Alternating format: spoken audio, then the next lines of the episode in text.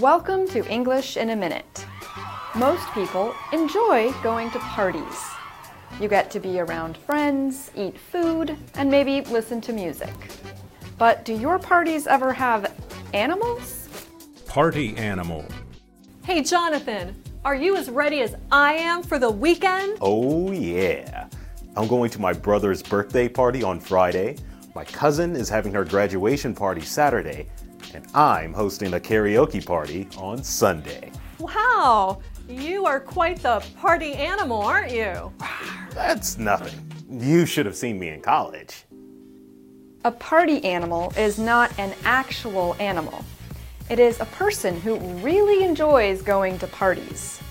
Most of their time is spent finding out where the latest and best party is going to be. And that's English in a minute.